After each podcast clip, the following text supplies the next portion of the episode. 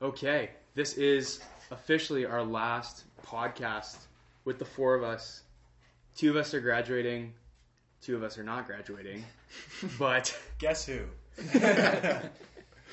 Yes, it actually is, it's not a Baker and Brown's divide. Some people might think it is. No. Yeah. So you're misleading them, Riley. Come on, Riley. That's Me and Aaron are graduating. We're moving on to the big bad world. Woo! But yeah, we're gonna take a bit of a break after this week, and Kyle and myself, and we'll figure some stuff out. We can anchor you guys in, and anyways, we'll figure that out. Anyways, without further ado, let's get into the playoffs. Today's episode, we're just gonna kind of go through each series and talk about, what's going on, go through a bit of news in the league, and let's start off with the Rockets and the Wolves series. Anybody have initial thoughts on the Rockets, who are up 2-0 over the Wolves? Very convincing wins, in my opinion. Even though the first one was close. Yeah, the first one was close. I still think the first one was convincing, though. They had pretty much... There's some weird stuff going on in that game. Yeah. Where Karl-Anthony Towns took about 80 steps before getting a layup for someone, and there was no call, so... Yeah. I don't know. There's nothing surprising, really, in this series. Yeah, going off of that, this is kind of what everyone expected. I don't think many people expected the Timberwolves to steal a game on the Rockets' home court, just judging by the Rockets being the best team in the season. With that being said, though, I think that the Timberwolves are going to look back at these games and think to themselves, man, maybe we could have stole one of them. There is, with the first game, you had most of the Rockets' team out of it, and James Harden really had to will them through that game. You had very minimal shots from Karl-Anthony Towns. He only got 9 up there. And in game 2, right? As your best player. Game 2, you're talking game 1, right? Game 1, and then going into game 2, also a surprising shots. Took the exact same number, and with game 2, then you have James Harden not performing optimally, but everybody else on Houston stepping up, and I feel if you're the Wolves, you can't have somebody like Derrick Rose as one of your top scorers. You've got to find ways to get Karl-Anthony Towns and Jimmy Butler more involved in your offense. So I think they might be a little bit disappointed, but overall, this is kind of what everybody expected. Yeah, I think it was a bit of a classic game 1 that you can see in a 1-8 series where game 1 is suddenly closer than you expected. And for the Timberwolves, I think if they were going to get any games in this series, they needed to capitalize on games of bad shooting for the Rockets. The Rockets shot 27% on threes in that game, 10 for 37. That was their chance, and unfortunately they weren't able to get a win, and then getting blown out in the second game as well. So it'll be interesting to see as the series shifts back to Minnesota, but I think we could be in route for a sweep. I think Houston showed the strength of their team in that second game. They won by 20 with James Harden shooting 2 of 18. When your best player struggles that much to score... it really relies on the next guy, and you saw people like Chris Paul step up.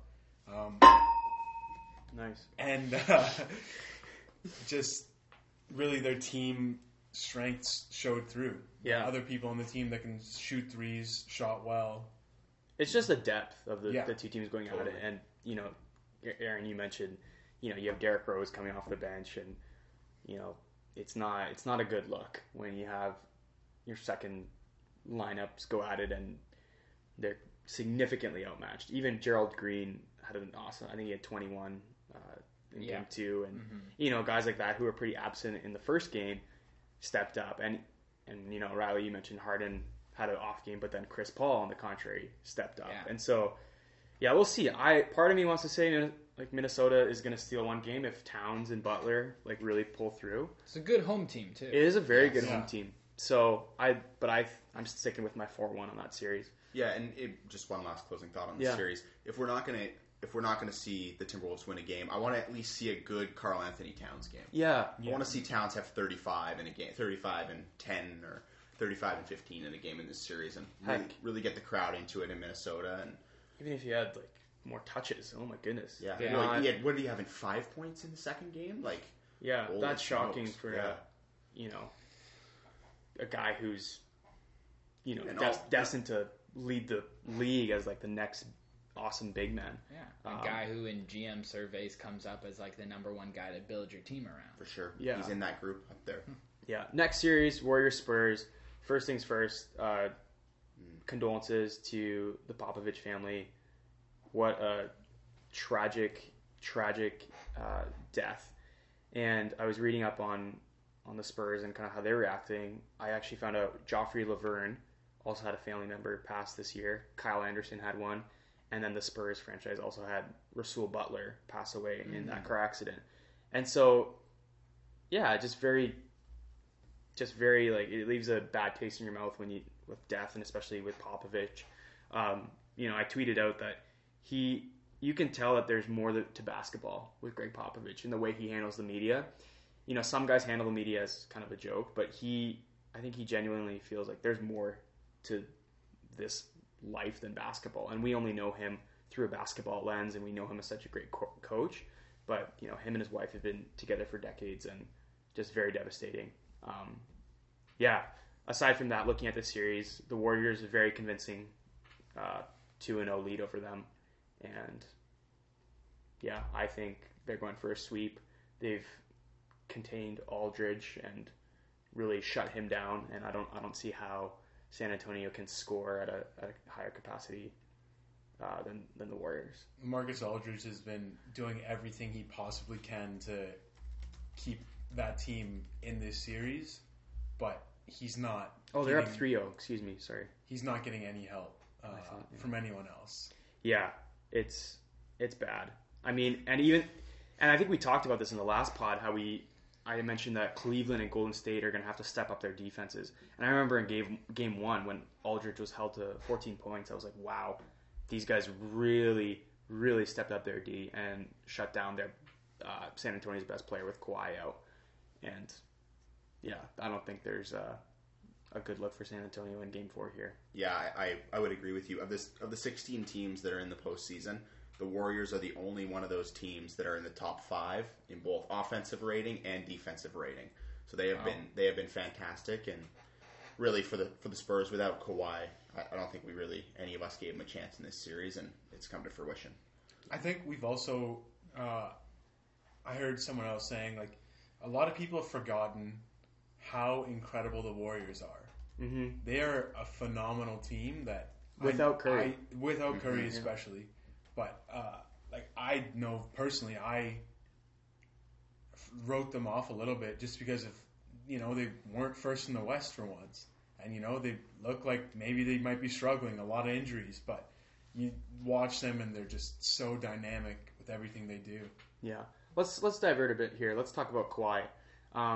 Reports are coming out today that the Lakers, and I know earlier in the week, Clippers, were going to make an offer for him. Kawhi, obviously, being an LA guy. Aaron, do you think Kawhi is going to a Los Angeles club next year? Yeah, I can't really see, personally, like, Kawhi getting sucked into the major league kind of this hype and all the spotlight that LA offers. Like, Kawhi has always been like an under the radar kind of guy. You see that in his interactions with the media. Obviously, there is some discontent between the Spurs and Kawhi right now, but there has been resolve in the past. I know, like, relating to this to the story of Aldridge in the summer, mm-hmm. he also had, like, a very kind of sour taste with the Spurs organization. He even came to Popovich and talked about leaving the team potentially, where they had, like, a sort of heart-to-heart, and he ended up staying. And that's great for the Spurs, because he's been their main, solid, consistent guy throughout the season. So, honestly, like, I'm not discounting that something like that could still happen with Kawhi. I think there still could be a connection.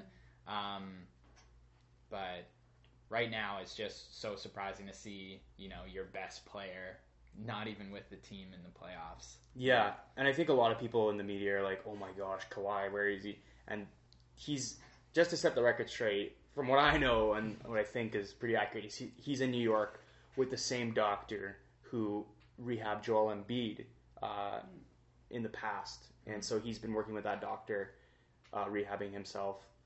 So a lot of people are like, oh, he's in New York, but what does that mean? Like, no, he's at this facility working with this doctor that Embiid worked with. And, you know, judging the way Embiid's playing right now, the doctor's pretty dang good. So I would just trust that. But, yeah, and, you know, you've seen the reports. He's not talking to the team or kind of interacting. You mentioned, like, that is kind of his persona, but there comes a point where you have to be like, man, I'm actually, like, the franchise guy of this. Sorry, LaMarcus Aldridge, but Kawhi, I think, is the franchise guy and who you want to build your team around, especially a younger talent than LaMarcus Aldridge. And you have to take some sort of ownership. But we'll see. We'll see what happens. I personally think he's, if not LA, like, I don't see him in a Spurs jersey next season. Really?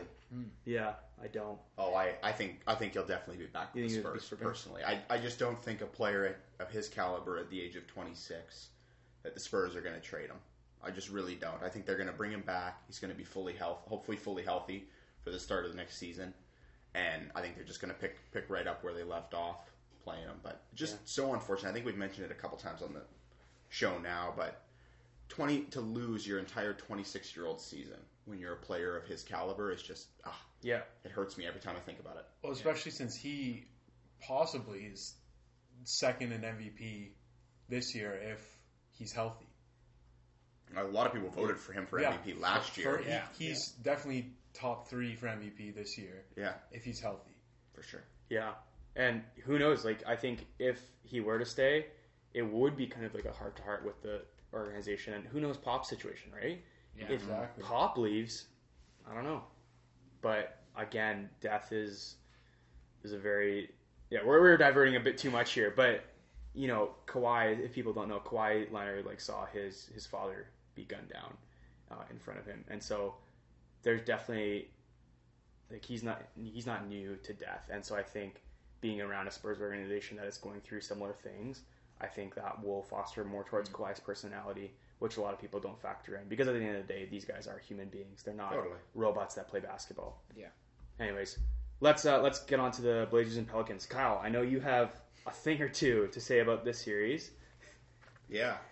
I was shocked because going into it, I was like, all right, the Pelicans' offense is going to is what's going to keep them in this series. You know, they're going to be outscoring and they are, and they're doing a damn good job of scoring, but they're also doing a damn good job of defending and shutting down Damian Lillard, sadly, my boy. Rest in peace, who's been absent, shooting, I think, 3.27 in the series in three games. They're down 3-0, and it looks awful. Portland's offense looks completely immobilized. They can't do anything. They can't run anything. They're taking isolated shots. McCollum or Aminu is having to bail them out. And Lillard last night, 8 turnovers for himself, which is wild. Yeah, sure. Like, again, I did pick the Pelicans. Yes, here, you did. Well, I did not. You're the only one. Credit to Kyle. I am saying this as I did not expect we would see what we've seen. I definitely expected to see a war between two super elite players in Davis and Lillard. Yeah. And also important to remember, this doesn't take away from the regular season that Damian Lillard has had. But it has been a very, very frustrating to watch him in the postseason and how much he struggled. And the group around him, as Nate, you mentioned, has just not picked up the slack. One player that I just kind of want to highlight on New Orleans is how well Mirotić has played. Oh, His true shooting is over 70%. Like, he's making everything, playing both ends. Like, he's been really, really impressive. And then, Nate, I know you and I have also talked about how well Jrue Holiday has looked out there, both mostly on the defensive end, especially, how well he's been. So this New Orleans team just keeps on clicking away here and really hasn't slowed down since Boogie Cousins went out. And we'll see. Hopefully they can finish this series out. It looks like that's going to happen. Finish this series out, and we'll see what they can do in the next round. Yeah. It's crazy they stole 2 in Portland, which is a hard place to win. Jrue Holiday, credit to him, man. When I say they've shut down Damian Lillard, a lot of it's been Holiday. Mm-hmm. And not just, like, you know, guarding him and contesting a shot. Like, he's stripped Lillard of the ball multiple times, and it's just completely made life uncomfortable for Lillard on the offensive end. And not only for Lillard, he's affected the entire defense. He's had a number of blocks in both games that have just been absolutely huge. Mm-hmm. Yeah, going off of that, he should get a lot of credit for that first game win, having that game kind of winning, or at least preventing that tie game winning block that he had in the first game. And then he comes back in the second game in Portland and scores 36, mm-hmm. which is just unreal. If you would have told me that New Orleans would be up 3-0 against Portland, I would have assumed, Anthony Davis is probably averaging 40 points or something like that. But give credit to the defense. Anthony Davis has had a ho-hum 25 and 10 kind of stat throughout these three games. Mm-hmm. And even you go to those really close finishes in Portland, there's, last 3 minutes of the game, kind of the game's within just a couple points. Anthony Davis didn't shoot the ball. He made some great defensive plays, but again, he's not their sole person on offense. So mm-hmm. that's pretty cool to see. Yeah, and I think you also got to give credit to their coach, Alvin Gentry, who's the unsung hero. The way he's using his players of what they're good at is really cool to see. And even I think before this season, nobody really pegged Jrue Holiday, unless you're a very, adept fan, as a defensive player. You mm-hmm. think Jrue Holiday is a great ball handler and stuff like that, and good distributor of the ball, but you don't. I would never peg Jrue Holiday as a lockdown defender. No, and this just hasn't been something we've seen in these three games. Most of the season, he was a much better defensive player than I thought he was going to be. Yeah. And playoff Rondo. I know, Riley. Playoff Rondo. I love me some Rondo. So seeing that, whenever Rondo does his Rondo move, I just inside of me just lights up. Yeah. Hey, I laughed. I laughed on the previous podcast when you brought up playoff Rondo. But hey, yeah, same as last year before he went out. I'm eating my words. Yeah. Something else that's kind of. More talking about a concern, because with the Pelicans having a 3-0 lead, a team has never recovered from something like that. So it's pretty clear that this team will be going on to the next round to face Golden State, who also have a 3-0 lead in their series. So just commenting on that, my only concern with the Pelicans going forward is probably their rotation. They have only an 8-guy rotation, mm-hmm. not very deep, and your 3 guys coming off the bench are Solomon Hill, Ian Clark, and Darius Miller. Yeah. Who, to me, seem like their whole role is, let the starters have a rest for a couple minutes while you play basketball. So that's a little bit of a concern going forward, especially considering Golden State's depth. It's also going to be a concern when you're going up against, with Portland, it's a guard-heavy team, and Jusuf Nurkic has kind of been obsolete because of Anthony Davis. But translate to Golden State, where you have incredible wing forwards like Kevin Durant and Green, then that's going to be a little bit tougher for New Orleans to stop. Yeah, I agree. Yeah, just one thing about you, Aaron, you mentioned about the Pelicans playing such a tight rotation. I looked of players that have played more than 15 minutes in this series. So you've got to have played more than 5 minutes in each game. Or for cumulative, 5 minutes a game. They only have 7 players that have played 15 minutes in this series. Wow, that's amazing. Honestly, what the heck? I don't know how much they're focusing on actually going deep into the playoffs. I think they're trying to prove that they're a legit team right now, and will be able to build off of this experience really well. Well, and I think the biggest thing with that, again, you're talking about proving yourself, New Orleans' goal should be going into the playoffs, win the first round and, try your best against Golden State. And they've exceeded that by just really embarrassing Portland. Rolling over. But what is cool is they have DeMarcus Cousins, who was injured earlier this season. He's going into the free agency market, and he sees the team that he's already played on perform like this in the playoffs, and they're convincing him this is a top-tier team. So that's got to factor in DeMarcus Cousins' decision in the summer of, hey, if I get to play on this team, maybe we can get even farther. Mm-hmm. I would disagree. Just say, like, Cousins is looking at this team and looking at it and saying, they're doing this well without me because I'm not there, almost. But right? That's like... When he was there, they did not look like a playoff team. If I worked for New Orleans and I worked for the Pelicans, I'm sitting there thinking, wow, we have been good since DeMarcus Cousins went out. Do we need to go pay him a max deal? Do I need to spend $30 million on him this offseason?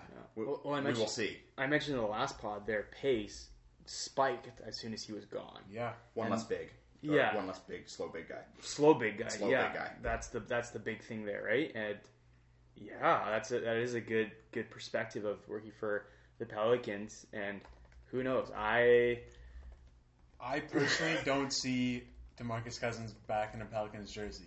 Okay. I see him heading somewhere else. I don't know where that is, but Los Angeles is a possibility. Yeah, but Los Angeles is a possibility for everyone because they have the most. Exactly. Yeah. But I don't.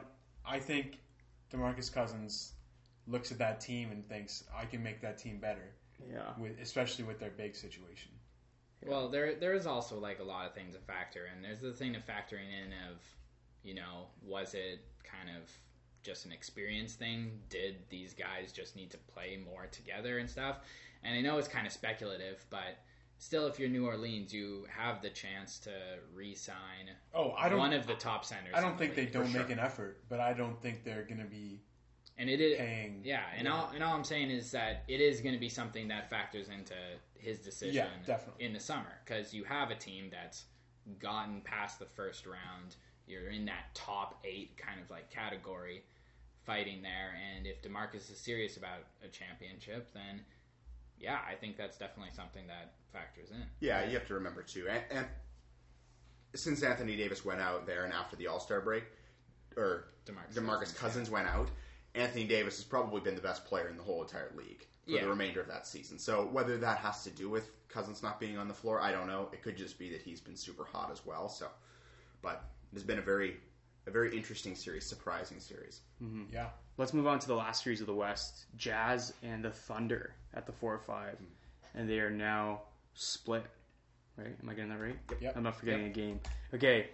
Yeah, Aaron, what are the token Thunder fan in the room.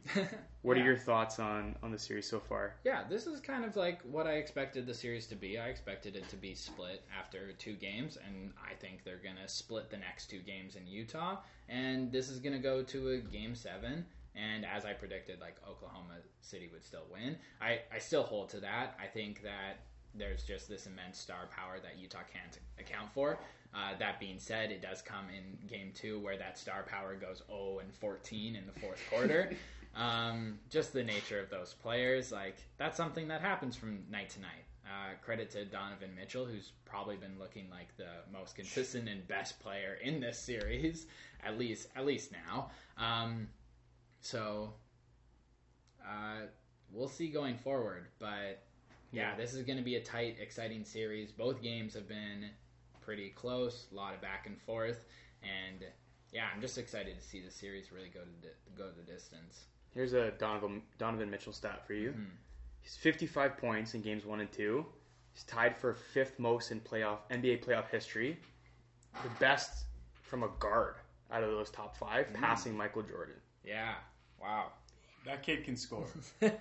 Yeah. Like, it's been so much fun watching him just because you look at that Utah team and you don't see a lot of talent. So when Donovan Mitchell is able to just... You mean like superstar talent, yeah. Yeah. Like they're all talented players, but like, you're not, you know, you look at OKC and you can go their top 5 guys and like, wow, those are all-stars. Mm-hmm. But just watching Donovan Mitchell just completely elevate his game into the playoffs, which is something I think we all said was almost impossible, because you know we all said like, you know, all rookies are known to fall off in the playoffs, and the 3 best rookies in the playoffs have been leading their teams. Yeah, well, usually NBA players in general drop off a little bit in the playoffs when it really matters. But the way he's been able to raise his game has been unbelievable. But that's been the whole season with Donovan Mitchell. It's been one unbelievable moment after another of him just defying what we thought. Yeah, it's been crazy. I always talk a lot about the Jazz. One more point from the Jazz, and then we'll get into the Thunder, Aaron. But I think the game two factor was Derek Favors. Yeah. He had a great game, and he stepped up a lot. Him on Melo was an interesting matchup because Melo burned him plenty of times in that game for the few points that Melo did have. But 8 offensive boards out of the 16 boards for Derek Favors. So 50% of his boards were offensive. And a lot of that was when Steven Adams was away from the basket. So there is kind of a void. And that was a lot in the first half. Foul trouble definitely factors in there as well, with Steven Adams getting lots of fouls early and getting fouled out in the game. Mm-hmm. So that's obviously a factor. You really see like his impact as like an unsung hero in OKC. Yeah. Lots of talk about like the new kind of big three, but he's really been such an anchor for them, and it's definitely seen when he's able to like match up toe to toe with Gobert. Well, you and I were texting about this. Mm-hmm. You know, I think after game one, it was so cool seeing Steven Adams step up and have an awesome game. I think he had 23 the first game or something like that, and he's developing into such an efficient player, and you know, so good as a role man. And something I want to highlight, like a technical thing, is when Oklahoma runs their like top pick and roll, you'll see a lot of times the guy who's in the far corner of the ball handler, the defender, he'll drop down to the paint to like double team Adams if he catches and receives the ball, and then you see Russ do one of his crazy passes either to Melo or Paul George, whoever's in that corner. But teams are so accustomed to Westbrook hitting Adams on the roll early that they have to double team him. And, you know, he's a great passer if he does get doubled before he releases the shot. And I just think he's so effective.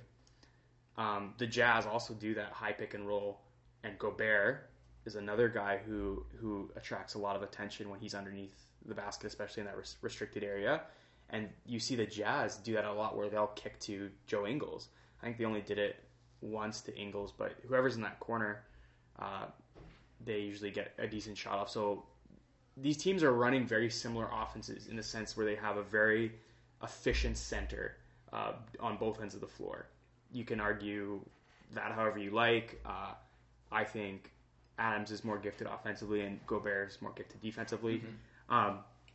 But you see these teams just going at it, and the underdogs versus the token all-stars or the celebrated all-stars of days past. I think it's going to be a great series. I forget what I predicted on this series, but I see it going far. I think I said OKC in 7 too. Yeah. I think Any other thoughts on that, or should we move to the East? I can move on. Good to move. Okay, sounds good. So let's start with the Raptors and Wizards series.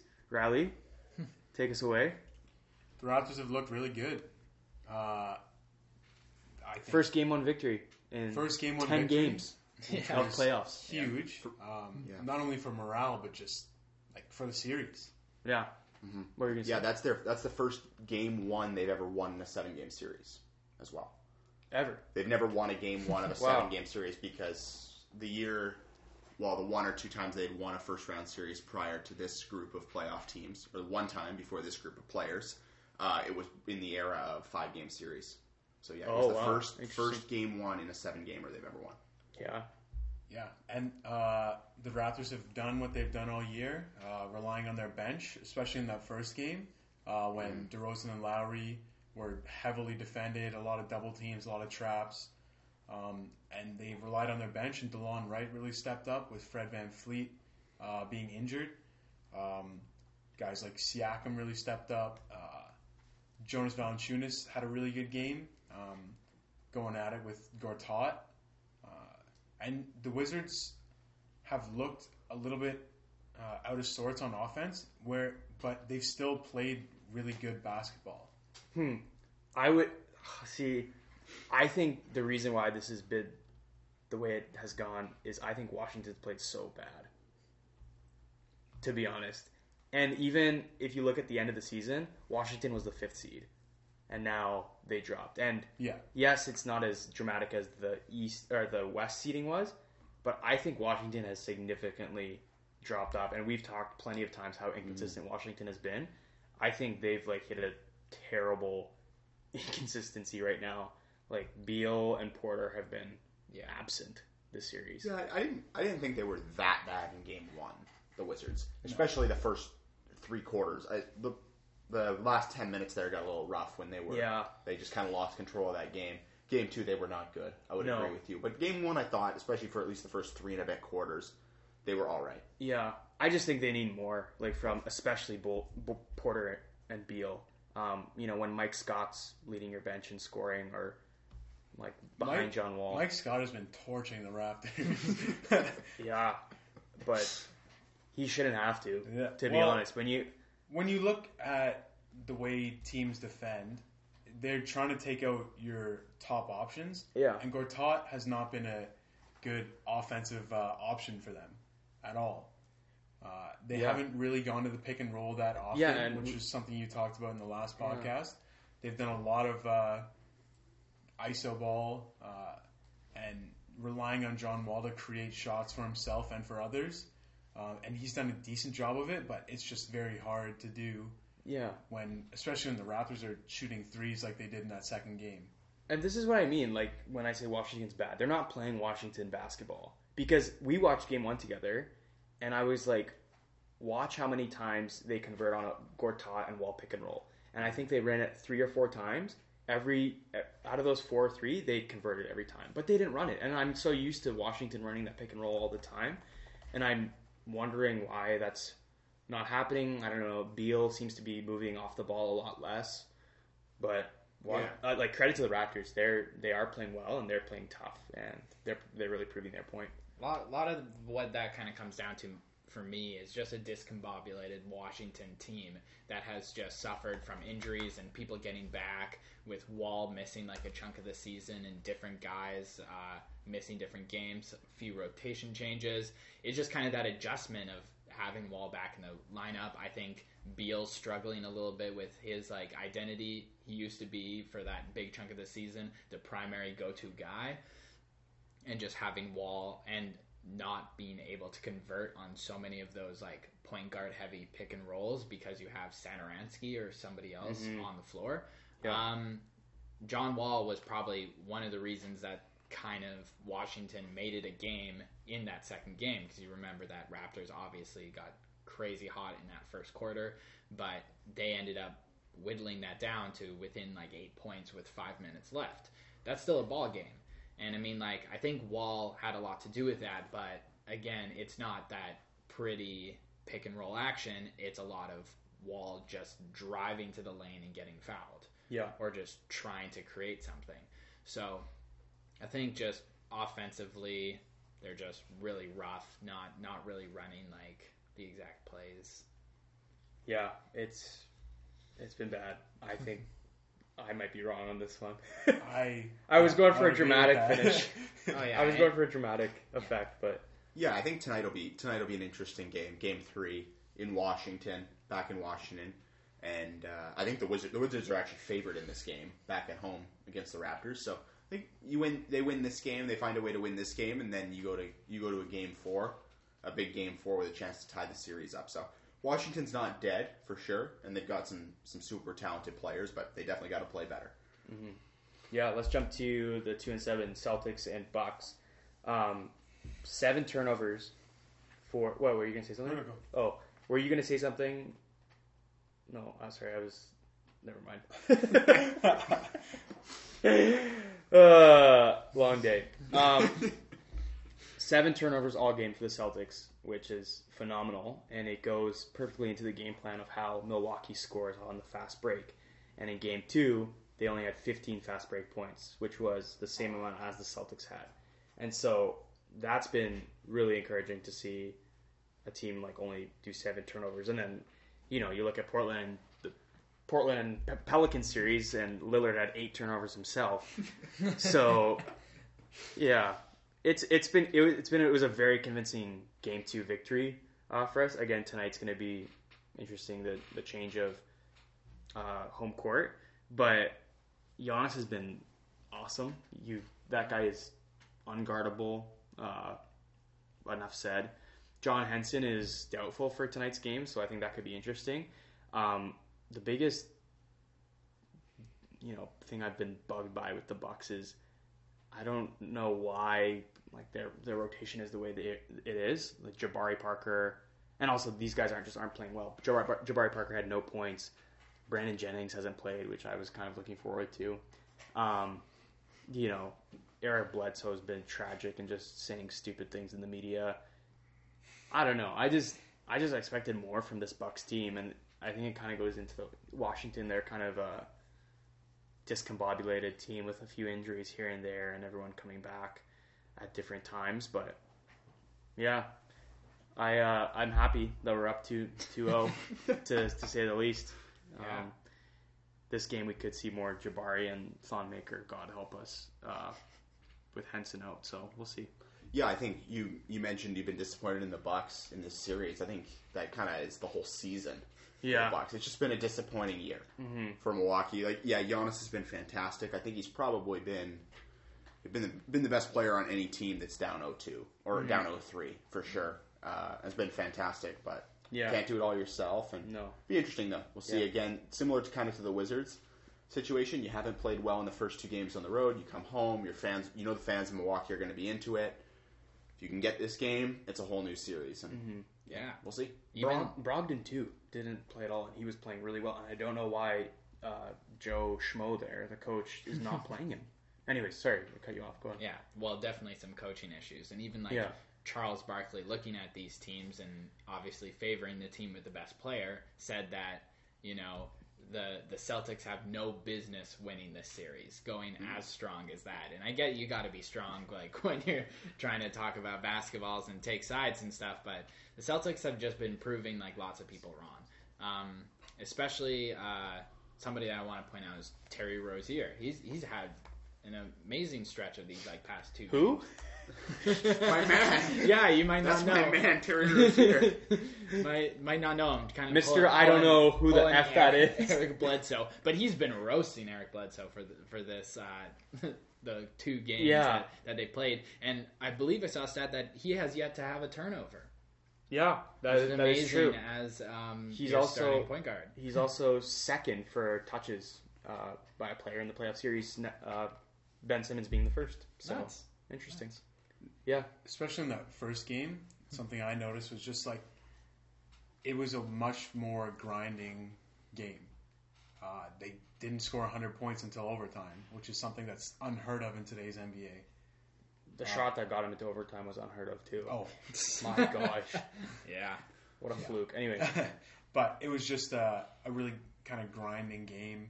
Game two, the Celtics looked a lot more together. They played better as a team than Milwaukee did, and I think that is going to carry them through this series. I think going into Milwaukee will the Bucks will have an edge, especially in Game 3. But I just don't see them coming together like the Celtics have been doing. Yeah, I mean it has been chippy, and I think there's a few beef narratives. There's Marcus Morris and Chris Middleton going at it, and there's Bledsoe and Terry Rozier. But yeah, we'll see. What I've been impressed with is even though you can't contain Giannis too much, they've still done a great job of limiting everyone else. And yeah, it's been a team effort. So I expect Game 3 tonight to be exciting, and I think if Milwaukee wins this game, it's much more interesting. But if the Celtics go up 3-0, I don't see the Bucks coming back at all. No. So, you wanted to jump in? Oh, I was just going to say, you mentioned the Barkley on TNT. Everybody else see that Kenny Smith is interviewing for the Knicks job? I did see that. Yeah. That's surprising. He's a point guard from New York. I like it. I think it could be good. I mean, there is a bunch of really good candidates. But has he coached before? I don't think so. I mean, I was just caught really off guard. Yeah, I guess I was. I feel like Kenny Smith gets a bad rap because he's with Shaq and Chuck all the time, for sure. But I think he and he's the only one who really does give a good analysis. And when he jumps into the Goes like, through his board? He goes through his board or whatever. Yeah. But and that's we'll why see. He's doing that, I guess. If anyone wants to see a really funny video, watch Kevin Hart impersonating the NBA TNT crew. It's one of the funniest things I've ever seen. Okay. We have some YouTube homework for the listeners here. Yes. Let's jump ahead to 3 and 6, the Heat and Sixers series. Wow. Yeah. What a series. It's been fun. Yeah. It's been fun. Ben Simmons, like I said, leads the playoffs for touches. 109 touches a game. Wow. Which is nuts. Yeah. Nuts. I don't have much to say about the series. I think the biggest thing is Ben Simmons draws so much attention, and I think the Heat have done a good job of containing him. But he has a ridiculous amount of good shooters around him, and also a bunch of bad shooters who hit bad shots, but they go in. Like Belinelli pulling up from 35. That was a good shot. Oh, I cannot stand his shot selection. Anyways, I just think if the Heat can shut Ben Simmons down, like shut him down, like we're talking how the Warriors shut down Aldridge, they might have a chance, but they're firing all. Most of the series has been played without Embiid, too. Mm. And yeah. When Embiid came back, like he didn't look like his typical self. He's still obviously a little recovering a little bit, but when he comes back to the series running like full tilt, I think it'll be definitely Philly series. Yeah, sorry, we just got the Bleacher Report notification. Isaiah Thomas asked LeBron if he can have a gray suit. I guess like, LeBron bought suits for all the Cavs players. Is like before this game. Oh, yeah, we're jumping ahead, though. This is the reason why I think he did that, though. So we're talking LeBron suits right now. Because Indiana's social media channels were going off and doing like together. And they did this clip of Corey Joe getting an and one and the whole team rushing and picking him up. And so it was like Indiana's like a together thing. And then there was this stuff on Twitter in their press conferences where LeBron was like, I've been down 3-1, you know, I brought like the team back, like I made it to the NBA Finals. But in Old Depot, there was a bunch of, we did this, we did that, we defended well, and so I think LeBron felt like kind of like, it was kind of a PR move from LeBron of like, hey, I bought all my guys' suits, we are a team. A little unity. Do you think that fools anyone though? Yeah, it's not like me. That's LeBron versus Indiana right now. Yeah. Yeah, to be honest. But George Hill looks like he's having a good first quarter as we're kind of watching here as we record. Yeah. But, okay, let's get back to the Heat series. Yeah, just to touch a little bit on that. It's been such an exciting series because you see the crazy pace that Philadelphia produces. Like you mentioned, I think, last pod, first in the league in that, and they've continued that. How do you contain somebody like Ben Simmons if the minute he goes in the half court, he can just find JJ Redick like right away, or Belinelli or Ilyasova even, and like for those guys to hit shots? Yeah. Like it is so hard because they go absolutely so fast, and it's really cool to see the Heat retaliate with that depth that they have with Kelly Olynyk and Dwayne Wade stepping up and having like big moments here and there. Something that's kind of surprised me is how obsolete Hassan Whiteside has been. Yeah. That was something where going into this series, I was like, well, you know, your best player in Ben Simmons, if you're Philadelphia, like without Joel Embiid, of course, is going to be driving in. He doesn't take a lot of shots, and you know he's going to be driving and dishing. But if you're limiting his dishing, then he'll be going up for a layup, and you've got Hassan Whiteside there. But he has been just obsolete as a shot blocker. There's been times where in the 2 games before Joel Embiid came back where Ben Simmons would still take it at him and he wasn't able to block it. And then when Joel Embiid does come back, it's kind of like you saw a gravitational pull towards him. Like, you see the big guys that are guarding him, they always have to be on him no matter what. And that just frees up the rest of the guys who are able to make some of those shots, like you mentioned. I think it's sad because Hassan Whiteside hasn't bought in. I don't think at all. There was a clip of Whiteside sitting at like the scorer's table about to come in, sitting down on his ass. And Spoelstra's coming in telling him kind of the game plan. He's dazed up, looking. It's a 6-point game. Like, man, I get it. Your role's like decreased for whatever reason. But you got to trust your system, and you got to trust that if you don't show up, you're not going to win the series. And this is also damaging your market as a player. Absolutely. Like, GMs like watch this and like, okay, look at this guy. Like, is this? You know, I remember DeMarcus Cousins in Sacramento. Yeah. I was like, who the heck is gonna want this guy because of his attitude? Like, what organization wants that? So it's been sad. I think it would have been a much closer series if Whiteside had bought in. Well, Spoelstra, like, the fact that you can disrespect Eric Spoelstra as a player is just out of, like, it makes no sense to me. Spoelstra is a great coach, but Hassan Whiteside, what he has to understand is they've looked better when he's not on the court. When they're running, Olynyk and Winslow, I think, as their bigs, they've looked really good. Olynyk's been shooting the ball really well, playing decent defense. It was his birthday yesterday, too. Happy birthday, Kelly. Yeah. And Don't say friend of the show. And the second part of that was Justin Winslow probably had his career best game, the last game. Yeah. Which is like... He was actually smiling. He was making like lots of shots there, and it's been cool to see the different guys on Miami step up, to see Josh Richardson, James Johnson, all making big shots. Goran Dragic had a big game as well. So this is just an exciting back and forth series. It's, you have a lot of really animosity there. It is fun to watch. But then the scores end up, like, games 1 and 3 were so lopsided. Yeah. Well, game 3, that was probably, like, the closest blowout I've ever seen, because Philadelphia only really separated right in the last couple minutes there. Yeah. But until then, it was a lot of time. Miami had the lead, lots of lead changes. And I think that's the Sixers closing well, which is, I think, something they do good. Yeah, we go there. We can hop to the last series here.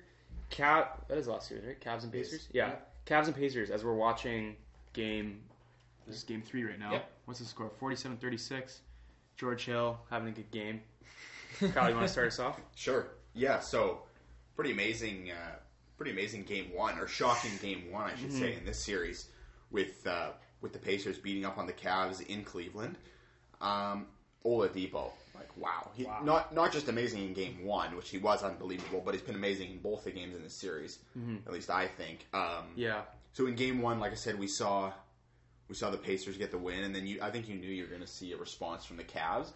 And the first half, especially the first quarter that LeBron had in game 2, was just like reinstilled my faith in him being probably the best player in the world at this moment.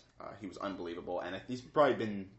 Analytically, he's been the best player in the postseason so far. LeBron has. Yeah. Oladipo number 2. So, obviously, as you mentioned, Nate, we got the game going on right now. The Cavs are up 11 as we watch, but I think this is going to be a really interesting series, and I expect this to go 6 or 7 games. I really do. Yeah, that's what I had as well, and it's been fun.